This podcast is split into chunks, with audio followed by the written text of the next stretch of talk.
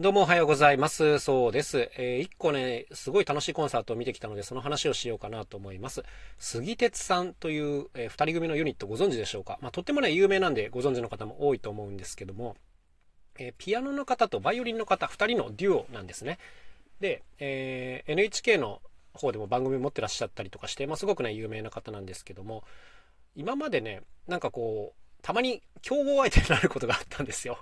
いきなりこういう言い方するのもあれなんですけども、あの、まあ、我々か杉鉄さんかみたいなこともたまにあったりしてですね、もちろん名前はずっと存じ上げていたんですけども、なかなかこう生で見に行く機会がなくて、あの、YouTube とかの映像ではね、たくさん見てたんですけども、で、ようやくあの、見に行けるチャンスが巡ってきたんですよね。で、これがクリスマスコンサートだったんですよ。で、その日はいろんな趣向があって、あの、パーカッションでは僕の知り合いのミサトさんっていう、まあ、素晴らしいパーカッショニストが出られるということもあって、まあ、この辺りも楽しみにしてワクワク行ったんですよね。で、まあ、そんなに下調べをせずに行ったんですけども、まあ、これが本当によく考えられてて、たくさん仕込まれてて、まあ、楽しかったですね。で、その日はどんな感じだったかというと、愛知県のね、伏見というところにある、えー、白川ホールっていうね、まあ、クラシック用のホールで行われました。で、昼の部と夜の部があるということで、まあ、時間の都合的に夜の部にしたんですけども、あ2本立てだったんですよ、この日。昼の部はね、クラシックオーケストラとの共演という感じで、夜の部はですね、いろんなダンスのグループと共演という感じで、全然違う内容をやられていたという感じですね。で、美里さんも夜の部に出られるということで、まあ、あの、絶対夜にしようということで行ったんですけども、えー、時間ギリギリに到着しまして、入ると、まあ、ほぼ満席ですね。650席ぐらいあったんじゃないかな。で、2階の結構見やすい席が取れたんで、あのー、本当に楽に見れてよかったなというところなんですけども、どんな感じでやるんだろうと思ってたらですね、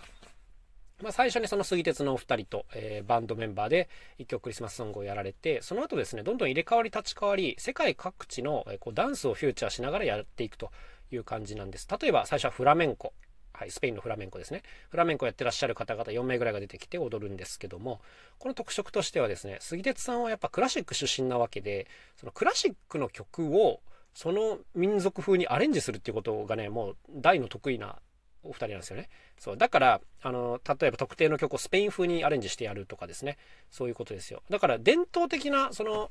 ダンスの曲とはちょっと違うやつやったりするわけです。はい。そんな調子でフラメンコをやられ、えー、他にもいろいろやってましたね。ハワイアン、フラ、フラをやられて、えー、日本舞踊、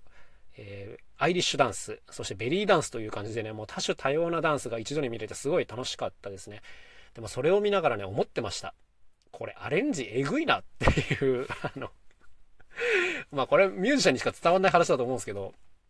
あの、そのピアノとバイオリンのお二人だけじゃなくてね、他にもバンドメンバーがいるわけですよ。フルートの方、アコーディオンの方、ギターの方、えー、パーカッションの方、ベースの方といらっしゃって、それぞれごとにね、あの、おそらく譜面が用意されてる、まあもちろん用意されてるんですけど、リハーサルもね、多分相当大変だったんじゃないかなと思います。まあ、いわゆるね、ポップスみたいな感じじゃないんですよ、これが。うん、例えば、曲の途中でこう、テンポチェンジが結構激しいとかですね、こういったものもたくさん織り交ぜられていたので、これ相当リハーサルしないと厳しいなっていう感じの内容になってましたね、まず。はい。あの、そんなことが、普通の人はね、あの別に感じないと思うんですけども、いや、これえぐいわと。で、あとはもちろんそのダンスの方とのすり合わせがあるわけですよ。曲の尺、長さをどれぐらいにしとくかとか決めて、あらかじめ渡しとかないと、ダンスの方たちも振り付けができないじゃないですか。そう、だからこれ相当前から仕込んであるなっていうのがね、もう目に見えてわかるような感じででございますね。あとはもちろんその照明さんチーム、音響さんチームも素晴らしい方が入ってて、もうトータルで、えー、いい感じのイベントになっているということですね。もう、そのね、圧倒的な作業量にね、打ちのめされました。いやー、素晴らしかった。そうそうそうそう。もちろんね、演奏は上手なんですよ。もう上手じゃないわけない。この、バイオリンの方もピアノの方もね、素晴らしい演奏だし、もうバックミュージシャンもね、みんな一流だなっていう風な感じだったんですけども、まあ、そこを超えるね、この仕込みの圧倒量よという風に、ここにね、心動かされちゃいましたね。そうそう。なんか上手なミュージシャンが集まれば、あの、決まった譜面があればいい音楽ってできちゃうんですよ。できちゃうんだけど、果たしてどこまで準備をしてきたかっていうのはね、結構わかるんですよね、見てるとね。とにかく今回はね、この手間暇のかかり方がほんとすごいなということで、むしろそっちに感動してしまったなという、そんな一日でございましたね。杉鉄さん本当素晴らしいんで、見てみるといいと思います。あの、お二人のあのトークの感じもね、適度に緩くていいんですよね。いや、ほんと緩くていいですよ。そうそうそうそう、あの、なんですか、それもね、間延びしない、だれない緩さみたいなのがあって、あの、すごく好きになっちゃいましたね。で、あともう一個すごく良かった点っていうのがあって、えっ、ー、と、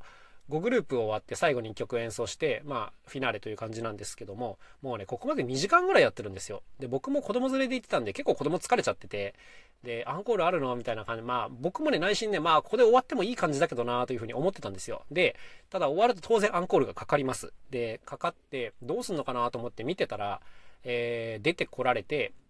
一回ペコッとお辞儀をされて、はけて終わりという、こういう締め方をされてましたね。いやー、素晴らしい。